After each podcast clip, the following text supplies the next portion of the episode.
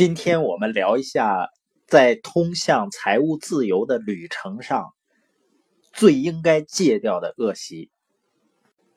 我们每个人啊，都有这样或那样的坏习惯，所以叫人无完人，金无足赤。但是在人的坏习惯中呢，总是会有最差的那个恶习存在，是吧？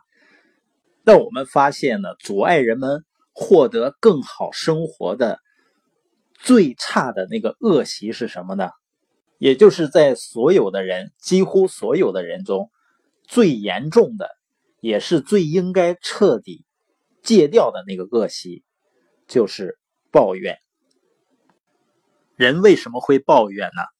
你比如说，我们每个人啊，都希望自己是有价值的，是吧？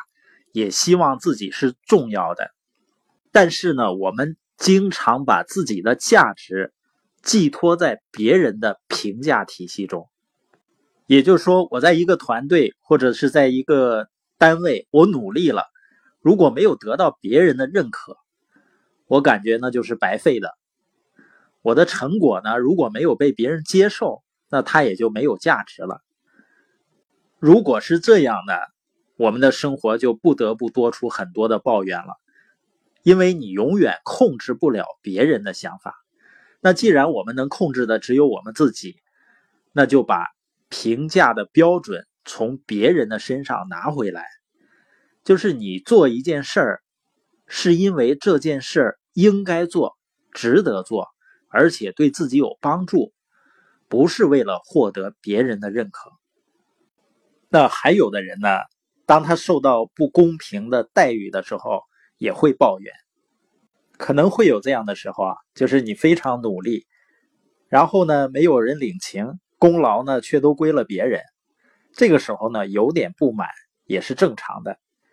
但是更好的选择是应该接受这种所谓的不公平，因为说起不公平的待遇啊，估计所有的人都会遇到，只要活到一定岁数呢，估计都会遇到过丢钱包的时候。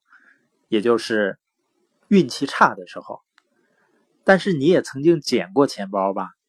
所以人有的时候呢，也会遇到一些自己不太努力却得到了不错结果的经历。那这个时候，有多少人会抱怨过不公平呢？所以，我们能够经历所谓的好运，那么也应该试着容纳坏运气的存在，就像婚姻一样。你能够接受对方的优点给你带来的快乐，那也应该能够容忍对方的缺点给你带来的不满。还有的人呢，比如说抱怨啊，因为有了孩子需要照顾孩子，所以没有自己的时间了，也没有时间去学习，没有时间成长，没有时间呢好好的去工作。那这么想有道理吗？实际上是有道理的。但是有用吗？根本就没有用，而且这么想呢，很容易掉进陷阱里。因为一个人多了一重身份以后啊，自然就伴随着相应多出来责任和时间的投入。但是呢，我们不能忘记的是，与此同时，你还收获了同等的快乐和幸福啊。就像如果你选择做一份兼职的话，你当然得花更多的时间了。但同时，你也获得了更多的回报啊！这两点永远是同时存在的。所以换个角度想呢，这其实是一个好机会，帮助你去提升自己的工作效率。那有了孩子以后呢，就不得不分清事情的轻重缓急。这其实也是间接逼迫自己去看清自己的生活。总之呢，不管怎么样，都不应该抱怨。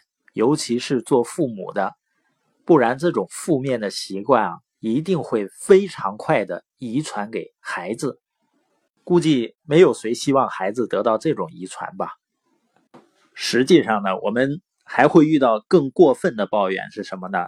有的人甚至会抱怨自己的父母，说自己家庭出身不好，父母呢不能挣更多的钱，社会地位太低，没有什么人脉。所以自己才没有什么发展，这种抱怨的可怕的地方在哪儿呢？就让人看不到生活的真相是什么。且有这种抱怨的人，他绝对是在想让他的孩子也出身不好。还有的人呢，当事情做得不好的时候，他会抱怨自己的领导啊、教练啊、老板啊，或者是自己的员工啊、生意伙伴。也就是有一些人呢，当一发生问题，当一遇到事情无法解决，他马上就把原因归到自身以外的人或者事情或者环境上。那这种人呢，肯定会原地踏步、止步不前的。因为他总这么样去归因向外的话，他自己总是无法去提升、去改变自己。那你说，确实是他们有问题啊？那为什么不需要抱怨呢？因为抱怨没有任何用处，它还会让我们陷在泥潭里。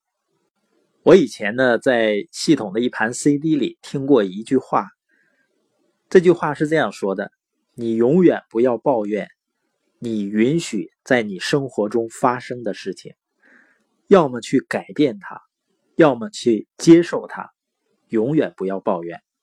实际上，我们对自己周围的人际关系不满的时候，我们要意识到，这些人际关系不是凭空而来的，不是从天上掉下来的，它是你吸引而来的。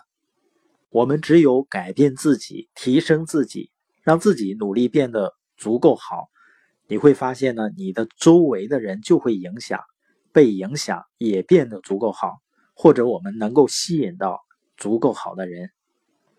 我们这节的播音呢，是让我们戒掉抱怨，改变呢从自己开始。